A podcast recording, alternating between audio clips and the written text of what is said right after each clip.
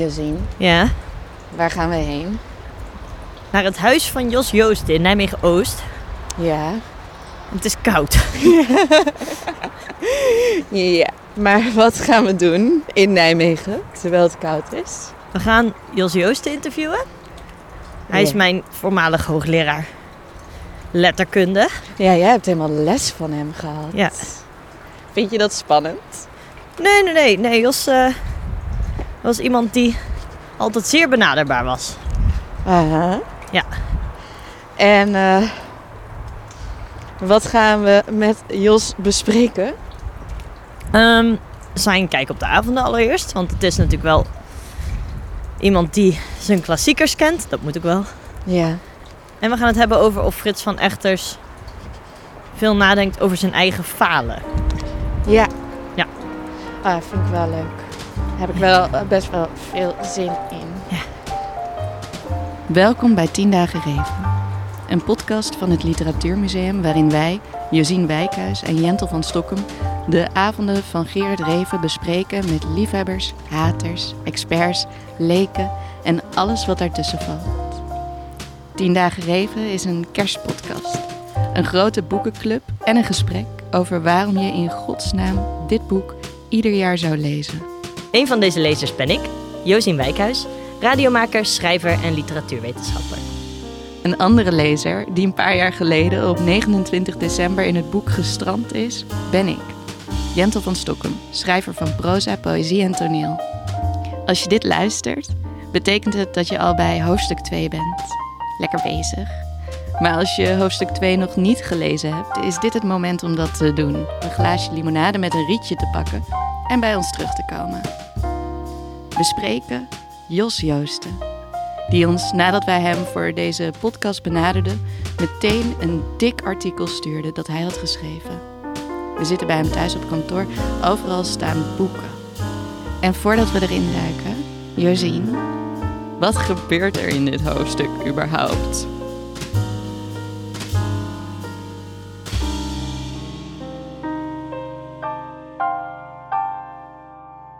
Ja, zoals altijd heel veel en heel weinig. Mhm, mhm. Want dit keer eh, ontmoeten we Frits niet in de ochtend, maar in de avond.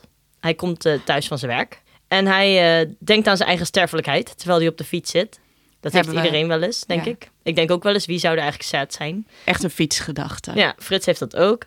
Vader heeft allemaal postzegels weggegooid, hoort hij, als hij thuis komt. En hij heeft een discussie met zijn moeder over het weer. Is het nou wel of niet koud? Eh, de moeder denkt van wel, en anders, als het koud is, dan gaat ze niet. De ouders gaan dus weg. En Frits realiseert zich na een eh, blik op de krant dat het vandaag de reunie van het gymnasium is. En dan gaat hij naar zijn broer Joop en diens vrouw Ina. Kaal, kaal, kaal. Joop, wat ben je kaal? En dan eh, heeft Frits wat ongemakkelijke gesprekken met mensen op de reunie. Iemand met een bochel, of die nadoet alsof hij een bochel Hij heeft. doet het na, hij doet het Ja. na. Mm. Een oud docent. En dan is er een schoollied. Dan krijgt hij vervolgens een, een crisis tijdens Schubert. Ja, herkenbaar. Ja, hij hoort Schubert en hij denkt... Wat is er allemaal gebeurd? Waar, waar is de tijd? Ik was ooit jong. Hoe moet dit allemaal? En dan gaat hij naar huis en dan bekijkt hij al zijn schoolboek... en dan denkt hij weg, dit moet weg, dit moet weg. En daarna heeft hij een enge droom over een zwaan. Helder. Laten we ons college moedig tegemoet treden en de beproevingen in het gelaat zien. Ja.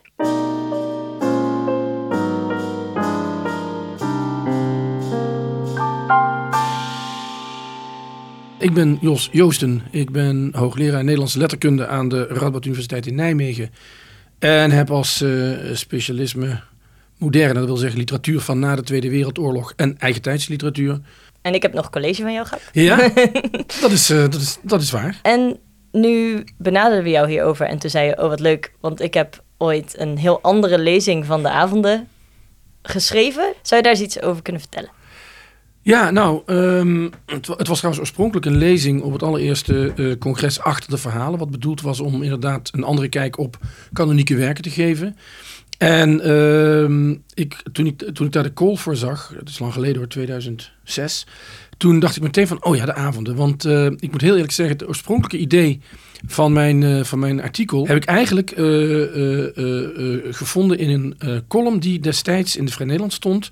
Die erop wees, wat eigenlijk wel heel leuk was, dat altijd zo gezegd was, ja, het, de avonden is typisch voor de naoorlogse schaarse periode en de armoe en dergelijke. Terwijl zei ze, ja, maar als je zo op reis zit wat ze daar eten dan valt het op dat ze eigenlijk behoorlijk chic eten. Elke dag soep, elke dag een stukje vlees. Uh, dat idee van de, de, de karige avonden, dat, uh, dat, daar zou je wel eens vraagtekens bij kunnen zetten. Dat zit nu ook in hoofdstuk 2. Dan eten ze die stokvis ja. en dan hebben ze roze de vla. De vla. Roze Ja. vla, ja. Nou ja, en dat, en dat was zeker na de, die, die kort, kort tijd na de oorlog. Er waren nog steeds veel dingen op de bon en dergelijke. Het feit dat je je dat kon veroorloven. Nou, en toen kwam ik er eigenlijk op dat als je die lijn doortrekt, dan ontdek je ten eerste heel veel mythevorming rond de avonden. Dat wil zeggen, mensen die, eh, die, die inderdaad hebben over eh, de avonden staat typisch voor de jaren 50 in Nederland en de spruitjes. Nou ja, ik heb het ook in mijn artikel gezegd, er wordt geen spruitje gegeten in de avond en het speelt niet in de jaren 50, maar eind jaren 40. Dus er is al heel veel achteraf opgelegd door een generatie eh, babyboomers, de echte dan. Toen ben ik eens gaan kijken naar de, de, de, de achtergrond van, eh, van, van Gerard Reven. En, en, en dat in verhouding tot wat er in dat boek gebeurt. En dan zie je eigenlijk iets heel geks. Namelijk dat die eh, ouders van Gerard Reven, zeker zijn vader... die toch eigenlijk het algemeen een beetje de pers kreeg van... eh, ja, de typische Nederlandse burgerman. eh, ja, kleinburgerlijke gewoontes en dergelijke. Dat hij eigenlijk behoorlijk vrijzinnig was. Die man die, die las boeken. Er, staan in de boekenkast eh, bij Reven ook, eh, eh, dat kun je ook trouwens in de, in de biografie van Op Maas terugvinden. Die, die las Goethe, hij sprak Russisch, hij was meermalen, het was Gerard Vanter, de oude hoofdredacteur van de communistische dagblad. Die man die was behoorlijk bereisd, behoorlijk belezen. Die woonde daar aan die schilderskade, zoals Reven hem noemt, in een enclave met behoorlijk veel andere communistische intellectuelen. En eigenlijk was het een relatief vrijzinnig communistisch milieu. Met inderdaad als een kers op de, de taart eh, de scène, maar daar komen jullie pas veel later op. Dat op tweede kerstdag, die ze uiteraard niet vieren. De communisten deden niet aan kerstmis. Dat op tweede kerstdag eh, vader ehm eh, de hort op is. Ja, En Oh, hij is de hortel. hij is de hort op, vader is En daarom. En moeder is, Oh. nou, ik mag ook mijn pleziertjes en dan ga ik ook weg. Vader heeft een, een soort, ja, die hebben een soort vrij huwelijk. En de Ja. grap is dat al die zaken, als je die op een rij zet en dan kijkt waar eh, Frits van Echters op reageert, dan zie je dat hij juist altijd wil, jongens, doe normaal. Ik wil dat je, dat je tafelmanieren hebt. Dus niet je soep slurpen en eh, met, met de suikerlepel in de, in, de, in de suikerpot. En doe je stropdas is goed. Met andere woorden, de, de, de, de normen en waarden van de burgerjongen, dat, die zitten bij echters. Van echters is helemaal niet opstandig. Die schaamt zich alleen maar kapot voor die ouders die juist niet aangepast zijn. ja. En, eh, en dat is eigenlijk in grote lijnen het verhaal. En als je daar eenmaal naar kijkt, van wat grappig. Het is inderdaad helemaal niet zo dat hij een soort van burgerman is. Hij is een beetje warrige intellectueel die ook de hele tijd. Die vader onttrekt zich. Die, die, die moeder zit daar eigenlijk als een kloek bovenop dat gezinsleven. Ja. Maar die vader onttrekt zich er eigenlijk aan. Die gaat altijd zitten lezen. Die is ook nog bezig met dat stamboomonderzoek van hem. Ja. Nou, ik heb hier voor me de, de uitgave bij. Wanneer zal het geweest zijn? 50 jaar eh, 2001. Eh, de facsimile uitgave van het manuscript, de handgeschreven versie. En eh, de- het typoscript. En eh, als je daarnaar kijkt, bijvoorbeeld op zo'n detail als die studeerkamer. Eerst staat er gewoon, ze zetten in, in een droom, ze zetten die lijkkist in de kamer. Ja, En toen werd het in de volgende versie de zijkamer. ja. En uiteindelijk wordt het in het boek de studeerkamer. En dat hij dan zoiets zegt, een studeerkamer in ons huis. Hij zal wel de zijkamer bedoelen, maar dat hij daar even aangeeft van... hé, er is dus een plek waar vader zich terugtrekt om inderdaad aan zijn, eh, aan zijn, studie, zich aan zijn studies te wijden. Met andere woorden, als je naar de details kijkt, zie je eigenlijk dat er een hele andere lectuur denkbaar is dan wat ze eigenlijk vaak in de jaren zestig ervan maakten. Van kijk een, eh, een, een jongen die in opstand komt tegen zijn kleinburgerlijke milieu. Nou, volgens mij is het precies omgekeerd. En is het inderdaad een ontzettend kleinburgerlijke jongen die zich kapot schaamt voor zijn vrijgevochten ouders.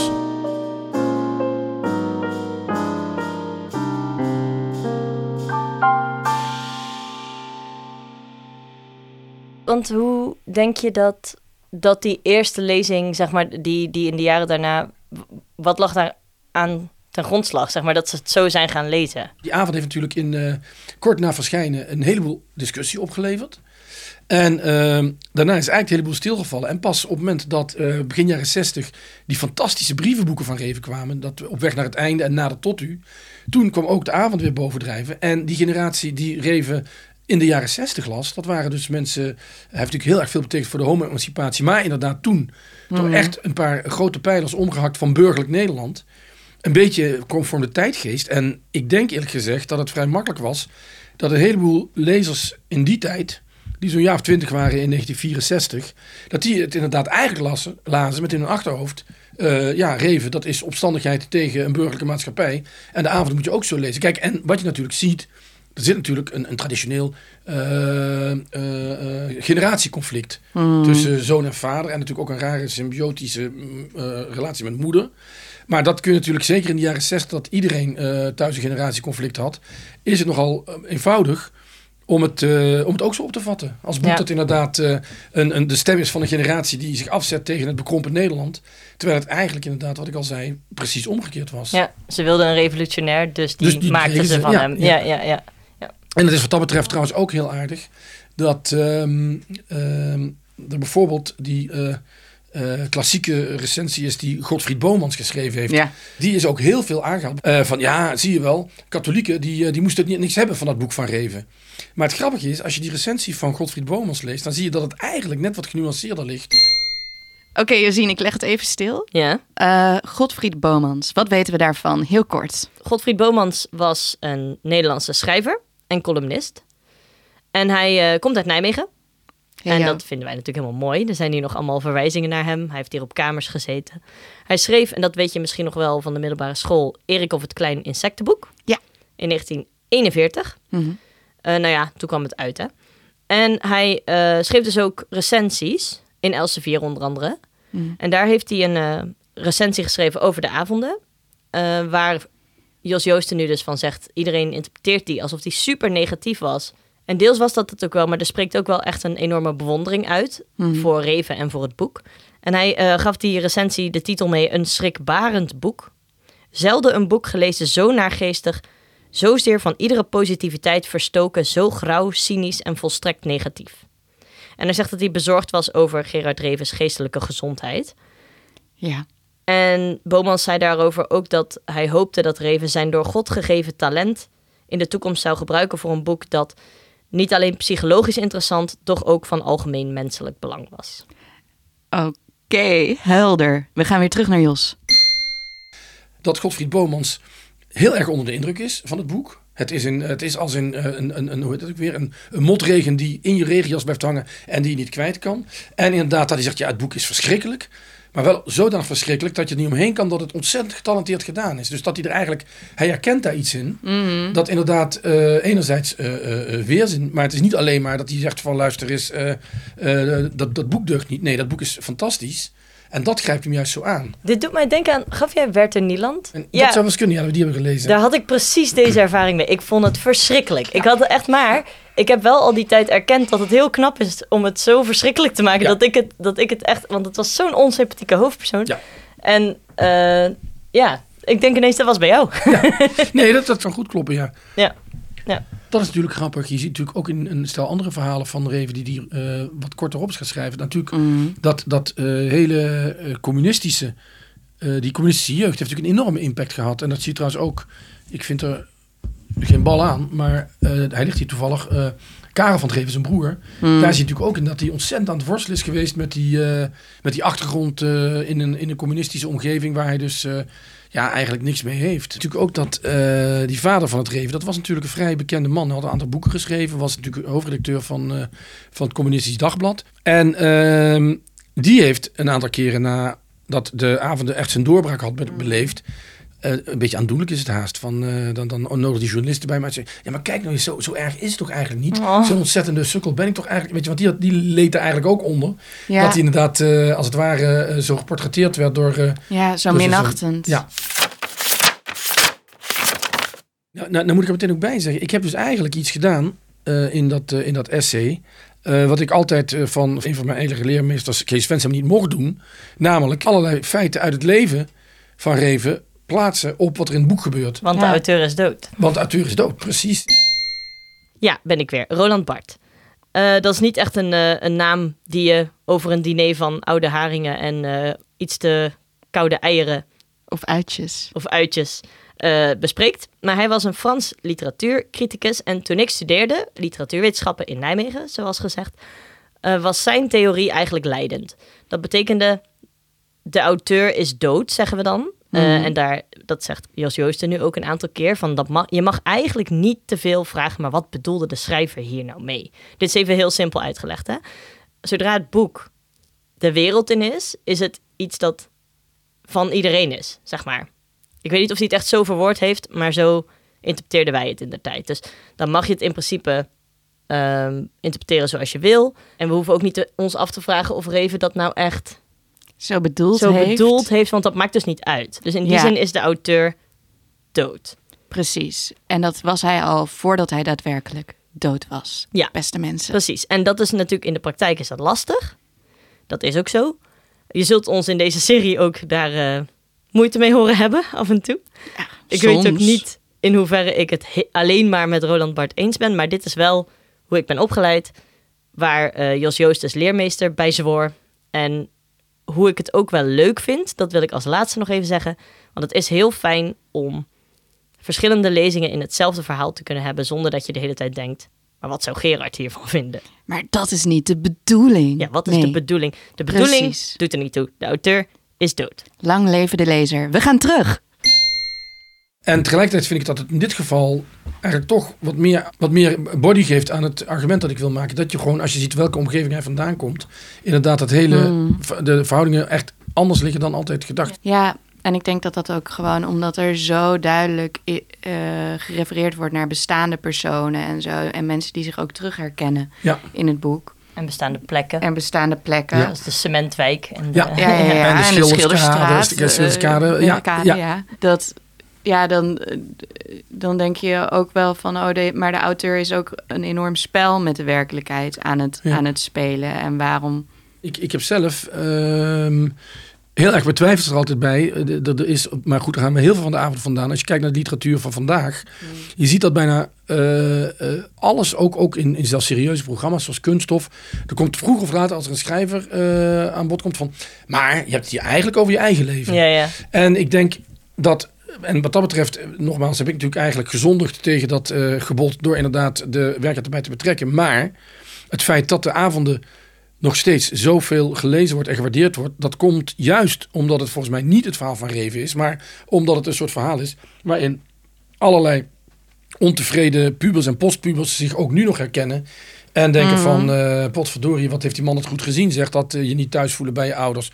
Dus en dat, dat, dat is niet gelezen. Kijk, Het grappige is, als Reven nu geïnterviewd zou worden bij De Wereld Draait Door, dat bestaat niet meer, of bij eh, Kunststof of weet ik van, dan zou ze meteen beginnen van, ja, u bent in therapie geweest, hè? ja. En dit is het verslag van uw therapie. Terwijl het eigenlijk eh, Hmm. pas toen de, avond echt een groot boek werd, kwam die context pas naar boven dat het eigenlijk een therapeutische tekst was. Hij was in therapie en hem werd aangeraden het inderdaad te schrijven als zeg maar om een aantal eh, problemen onder ogen te zien. Wat volgens mij, eh, ik, ik ben zelf nooit in therapie geweest, dus ik weet het niet. Maar het volgens mij wel gangbaar is of was om het op die manier te doen van als je het opschrijft. Dus ik bedoel, het was dat dat therapieverhaal is uiteraard de, de, de, de aanleiding geweest. Maar eh, als je alleen al ziet hoe zorgvuldig die aan diverse versies gewerkt heeft, ja. eh, dan zie je dat het inderdaad toch ook al heel gauw een literair project was. Ja, hij heeft ook een, daadwerkelijk een contract met zichzelf afgesloten voor het schrijven eh, van de avonden. Dat hebben we mogen bekijken. Het, he- het heeft natuurlijk ook bijna iets manisch om het zo exact op te, eh, op te... Want wat je natuurlijk ook had kunnen doen, is inderdaad een soort van stream of consciousness maken. Ja, maar is gewoon eh, alles wat je vervelend vond en je ouders eh, achter elkaar zetten. Maar hij heeft natuurlijk wel meteen gekozen voor een tamelijk gestructureerd gegeven. Met inderdaad die, die, die, die heel compositorische keuze om het inderdaad de avonden te laten spelen. Dus Ja. in die zin zit er allerlei... het is niet zomaar zeg maar een, een, een, een, een, een vloed van woorden van ik ga eens alles van me afschrijven wat mij... wat, wat, wat ik moeilijk vind in mijn leven. Dus het is al vrij vroeg een project geworden van in dat. Terwijl tegelijkertijd ook wel zoiets van: ik ga zoveel woorden schrijven, ik ga zoveel, het gaat zoveel dan worden. Ook weer bijna iets, iets manisch heeft om het zo precies te willen doen. Van Ja. ik, eh, ik moet structuur aanbrengen, er moet structuur zijn. Dus dat is ook wel weer. eh, ja. Ja, maar ik ken dat wel van meerdere schrijvers die, eh, vooral wanneer ze vastzitten ook, Mhm. eh, dit soort afspraken met zichzelf maken van, Ehm, maar ik weet het ook van eh, schrijvers van wie je het totaal niet zou denken. Dat je bijvoorbeeld Joost Omen, die had tijdens het schrijven van zijn roman ook op een gegeven moment een afspraak met zichzelf staan van hoeveel woorden hij dan per dag er doorheen wilde jassen, zodat het gewoon ging gebeuren. Ja, ja en. Jeroen Brouwers deed het al. En die Ja. deed vaak, die deed vaak eh, dat was van de tijd dat er brieven geschreven werden. Die schreef dan één of twee brieven. Aan, eh, aan literaire vrienden of andere eh, goede bekenden. Om gewoon een beetje in de, in de swing te komen. Want Mm. Ja. dat was zijn ma- manier om op gang te komen. En daarna waren de brieven de deur uit. Allemaal handgeschreven. Dan kon hij door met de roman waar hij mee bezig was. Maar gewoon inderdaad om... Gewoon even het puin ruimen uit Ja. de ziel. Zo Ja. een soort Ja. van de alle, allereerste gore taal Ja. eruit en dan Ja. door. Of Ja, wat. zoiets denk ik. Ja. Wat grappig. Ik denk zelfs dat het voor de avonden wel goed is dat het wat los wordt gezien van Reven. Want Reven is natuurlijk ook geen onomstreden Nee, persoon. Nee. Nee, hoewel dan weer het gekke is dat ik dat als je strikt doorredeneert. Reven werd natuurlijk aanvankelijk gezien als een eh, ontzettend eh, ja, revolutionaire.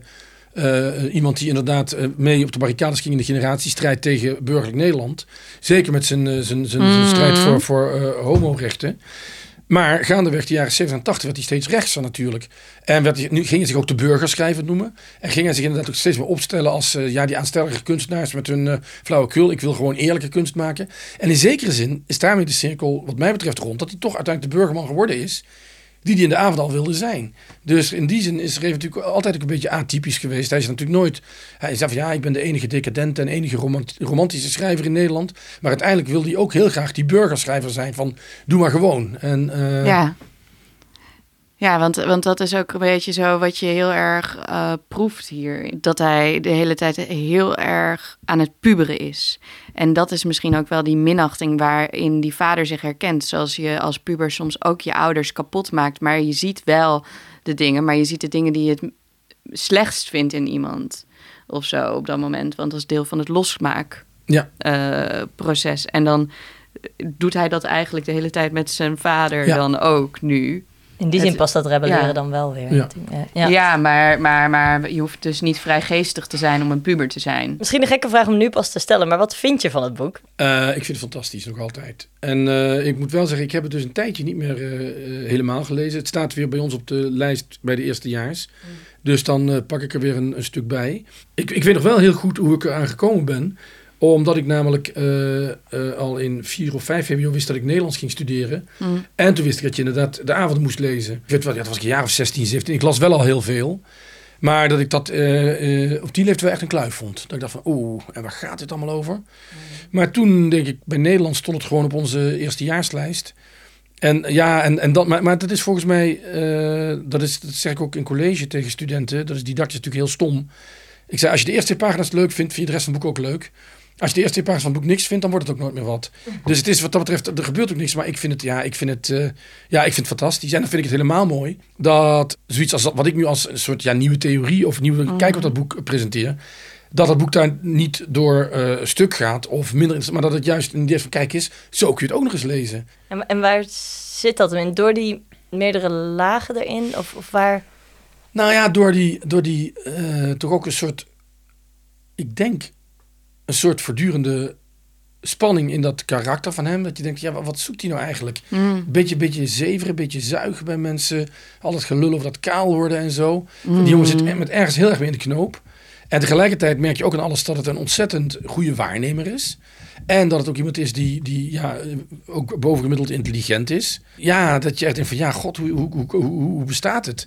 Dus dat is toch iets wat je blijft vinden. En toch ook een soort van eh, ja, permanente, hele lichte ironie die er ook doorheen speelt. En ook weer niet. Ja, dat maakt eigenlijk een heel spannend boek, vind ik. Mm.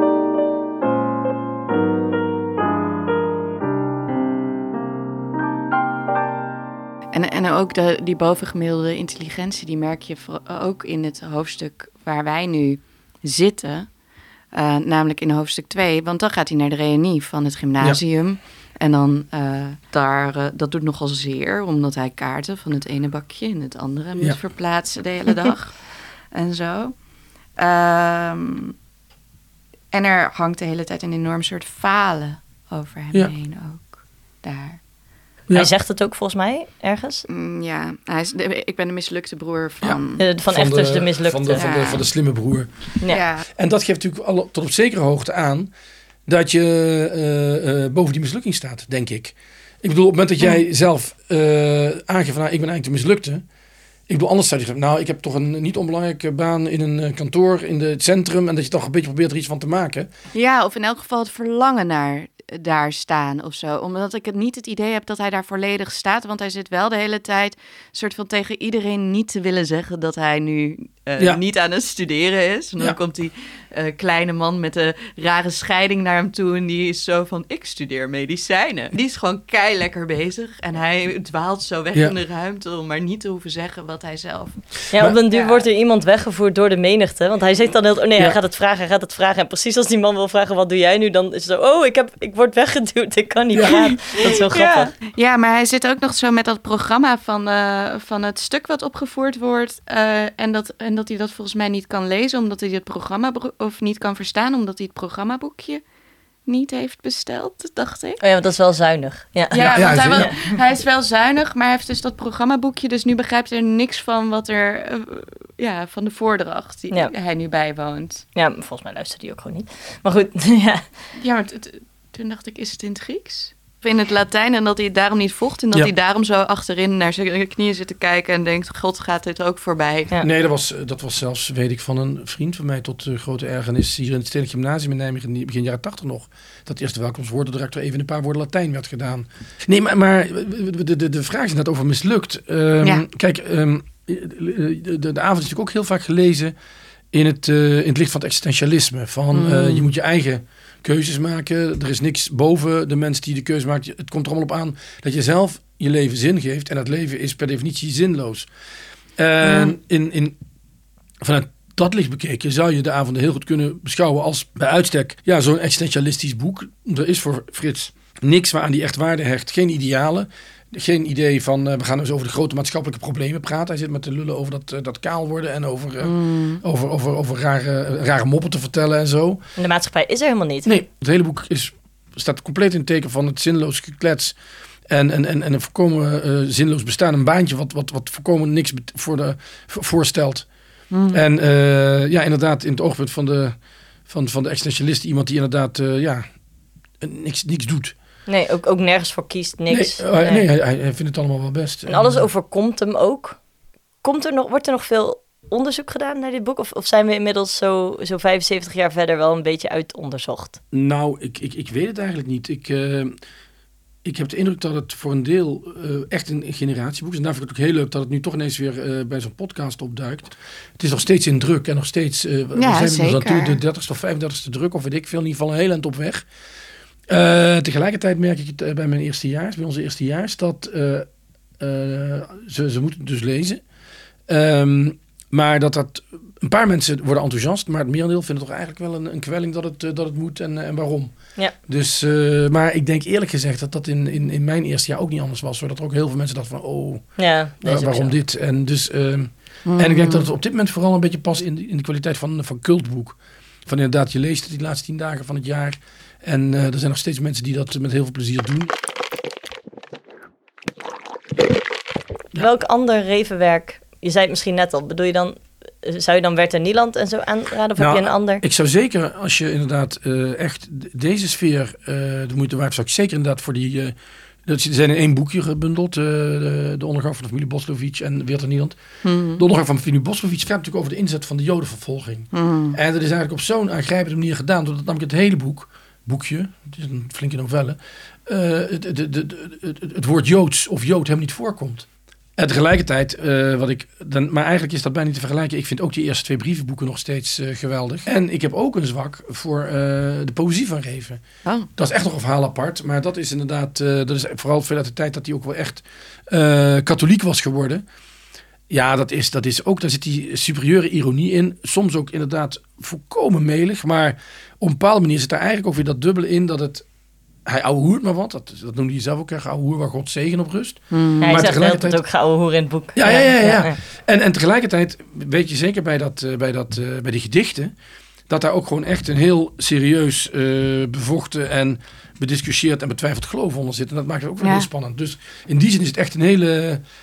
Maar, waar waar trouwens meteen ook weer het interessante is, dat je natuurlijk door die ironie. eh, op het moment dat Reven inderdaad eh, in de jaren 70, begin jaren 80 die, die, die racistische oprispingen kreeg. Dat daar ook steeds van ja, maar weet je, dat is, eh, dat is maar ironie. Moet je niet zo serieus nemen. En Oh, dat is het argument, hè? Ja. Dan mag je Ja, namelijk niet beledigd zijn als Ja. iemand het niet echt Ja. zo meende. ja, Ja. Ja. Ja. Oh ja, interessant.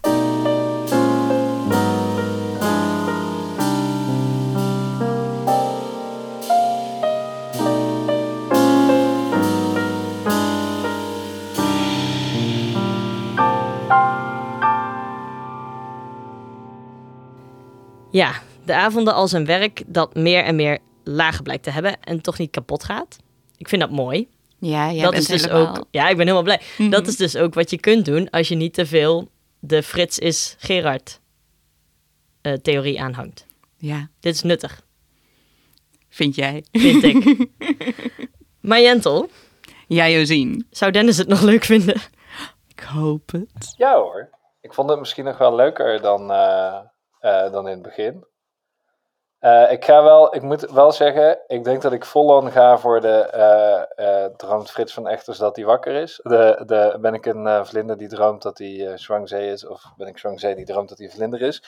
Dat is een beetje wat bij Frits van Echters wel echt aan de hand is. Mhm. ik had natuurlijk een beetje spijt dat ik gisteren, gisteren zei ik tegen jullie, hij zal wel niet werken als ik gewoon echt ook maar één blik op de eerste zin van het tweede hoofdstuk had geworpen. Had ik geweten dat Frits van Echters werkt. Ehm, Maar wat doet hij, Dennis? Wat doet hij doet kaarten, eh, eh, eh, haalt hij uit een bak en later zet hij ze weer in de bak. Dat is wat hij doet. De, volgens hem zelf. Ja, geen idee. Iets administratiefs, denk ik. Kantoorklerk. Ja, hij werkt ook op het kantoor of een kantoor. Zo zegt hij het de hele tijd. Ja. Ja. Nee, hij is de, eh, hij is de Chandler Bing van de jaren 50, 40, 40. Dat is ook iets, hè? Het gaat Mhm. nooit over de oorlog. Nee. Die is net voorbij. Nee, maar er zit, wel, er zit wel een Duitser in dit hoofdstuk. Ja, dat vind ik een schitterend stukje proza. Ik zal het even, even denken, waar is de Duitser? Want ik was hier wel echt enthousiast over. Met die Duitser die bij ons logeerde en een kapotte maag had. Hij roosterde brood op zo'n elektrisch ding. Dat is toch Ja, sowieso vond ik het wel echt proza. het, eh, het hoofdstuk met de mooie eh, zinnen. Ja. ja, er zitten veel mooie zinnen in. Maar het is natuurlijk wel allemaal verder gewoon heel raar, hè? laten we eerlijk zijn. Hij is, hij is, Frits van Echt is een ontzettende etter, sowieso. Eh, maar dat, dat, dat zie je ook een beetje tegen wil en dank. Want hij denkt de hele tijd, waarom doe ik dit? Waarom doe ik dit? Waarom ben ik zo? Mhm. Dat is eigenlijk een beetje wat hij de hele tijd aan het doen is. En, Ja, eh, het is omdat ik niet weet wat ik hier moet zeggen. ja, hij heeft, hij heeft gewoon heel erg social anxiety. Eh, en ook, maar ook als hij alleen is. Zeg maar ook ten opzichte van zichzelf. Dus dat is een beetje gek. Ehm, of gek, maar dat is gewoon aan de hand. Nou ja, er zitten, eh, het duurde wel lang voordat er een droom kwam. Jullie weten, ik ga helemaal voor de dromen. Al vond Mm. ik dat met die krant, dacht ik, Reven had er nou een droom van gemaakt. Want dat is wel een te gek beeld natuurlijk. Gewoon iemand Met dat in, het fik zetten, in de fik zetten van die krant. ja, dat iemand Ik tegenover je in de trein een krant in de fik zet. Dat is toch gewoon gaaf. Het is sowieso een heel erg droomachtig beeld. Maar ook de, de dialogen eh, en de gesprekken die, die hij op die reunie heeft. Dat is natuurlijk ook gewoon van de zotte. Eh, hij komt dan die kerel tegen die spaghetti hoofd heet. Of nee, dat denkt hij. Hij denkt spaghetti hoofd. Zo, oude zeehond. Vooruit maar, dacht Frits. Kun je nog een bochel maken? vroeg hij. De ander draaide zich om, boog zich iets voorover en bracht na enige malen de schouderbladen te hebben bogen. Eén ervan in, zo, in een zodanige stand dat onder de kleding een hoogscherp uitsteeksel stond. Ha, ba, bariba, zong hij, met een voet op de grond tikkend. Ha, ba, bariba. Dat is heel goed, zei Frits. De ander rende ineens weg. Dit is niet, ik bedoel, het is niet eh, normaal gedrag. Nee. Nee. Hij hangt Ja. heel erg los van de werkelijkheid. Wel. Maar, maar, maar dat, dat is wat, eh, wat Frits hiervan denkt. Is, eh, het is een welbesteden avond, dacht Frits. Nuttig tijdverdrijf. Ja, maar ik heb toch ook het idee dat hij dat misschien doet omdat hij een beetje omlaag aan het slaan is. Als in dat hij, want hij is natuurlijk, hij gaat als een compleet gefaald persoon naar die, naar die re- reunie. Ja, daar, daar gaan we nog meer over lezen, heb ik zo vermoeden. Eh, maar ook, er is ook iets raars aan, ja, als hij die jaren eh, nagaat, Ja, dat eh, er wordt Schubert gespeeld, nogmaals, nobody mentions the war. Ehm, en dan zegt hij 23 jaar, het eerste jaar, dat was in 37 of in 36. En dan fluistert hij het tweede jaar. Dan gaat hij alle jaren af, ongeveer, die een school heeft. Maar hij zegt dan over dat vierde jaar. Hoe was het? Hoe is het geweest? Is alles te begrijpen? Waarom is er toen niet een briefje verzonden? Kijk, en nu, hè, ik, lees, eh, ik lees het nu natuurlijk misschien wat zoekender ook dan eh, dat ik het normaal zou lezen. Maar hier eh, gebeurt natuurlijk iets. Wat Ja. Josine al helemaal weet en ik nog niet. Maar dat briefje, daar ben ik wel, ik denk, daar ben ik wel benieuwd naar. Ja, eens. Waar, eens. of in ieder geval de, de reden waarom er een briefje zou moeten zijn. Ben jij er wel zover gekomen, Jentel, dat je dat hebt kunnen duiden? Nee. Nee, maar wat ik wel aan het denken was, was in, welk, eh, in welk jaar hij dan st- blijft steken. En dat ik dacht van, oh ja, maar dat is ongeveer toen Duitsland eh, Nederland bezette. Dat is, daar ergens ongeveer blijft hij steken. Maar ik heb ook het idee dat er iets anders aan de hand is. Iets wat persoonlijker drama is. En eh, dat verontrust me terdege dat dat aan de orde is. Want ik moet de hele tijd denken, nu ik op dit punt in het, in het herlezen ben, dat het me opvalt hoe vreemd tijd beweegt in dit boek. En dat ik eh, nu op dit moment, omdat ik daarmee bezig ben met poëzie, veel over tijd aan het lezen ben en daar ook documentaires en zo over aan het kijken ben. En dat, je dan, dat ik dan laatst ergens had weer had gelezen dat tijd voor mensen met een depressie bijvoorbeeld trager verstrijkt. En eh, tijd voor mensen die bijvoorbeeld psychotisch zijn ook weer anders verstrijkt en zo. En dat ik het idee heb dat soort van dit hele scheve in tijd wat hier gebeurt, dat dat ook echt heel veel zegt over zijn geestestoestand, allicht.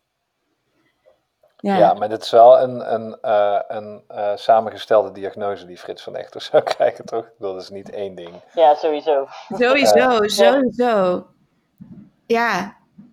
Oh, er wordt hier vuurwerk afgestoken. Ja, tussen die tijd van het jaar.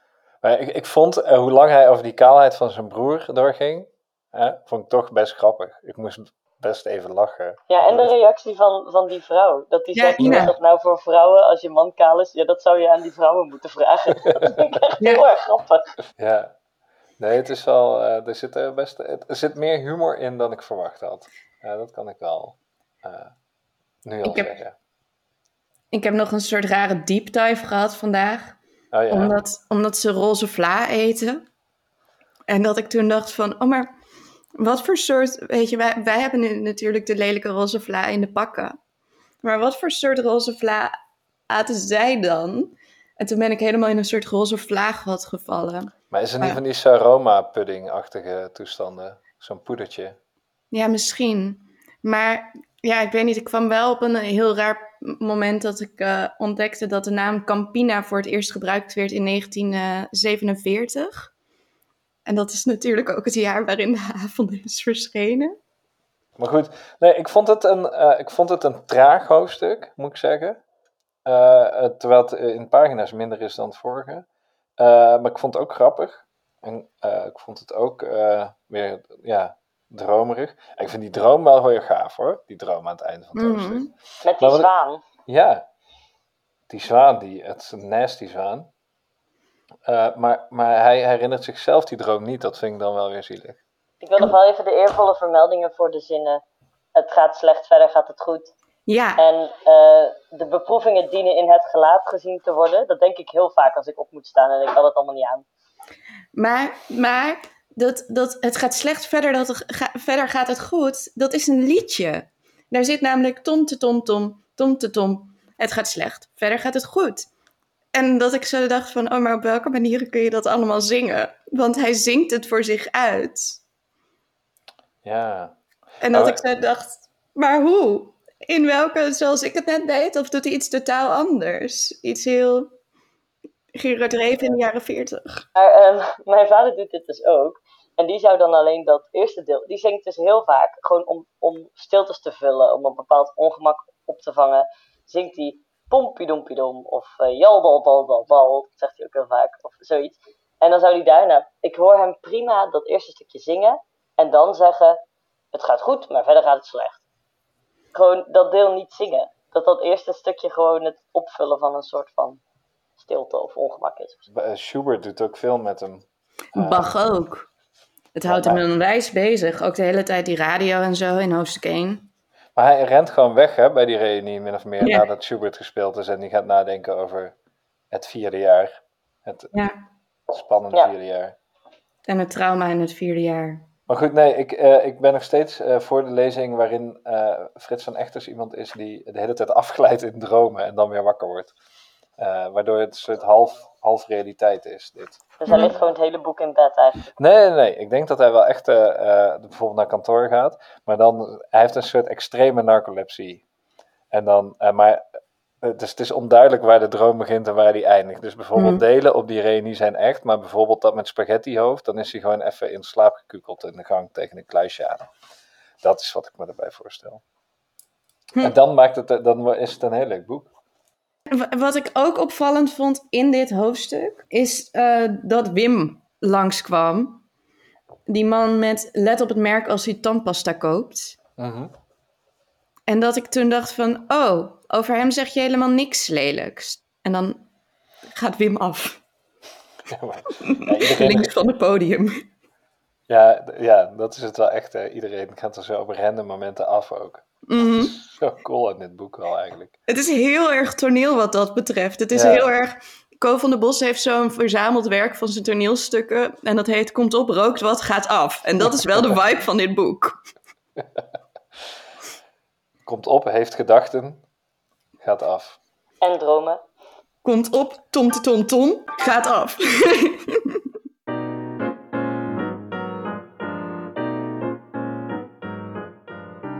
Je luisterde naar 10 dagen Reven, een podcast van het Literatuurmuseum en van ons, Josien Wijkhuis en Jentel van Stokken.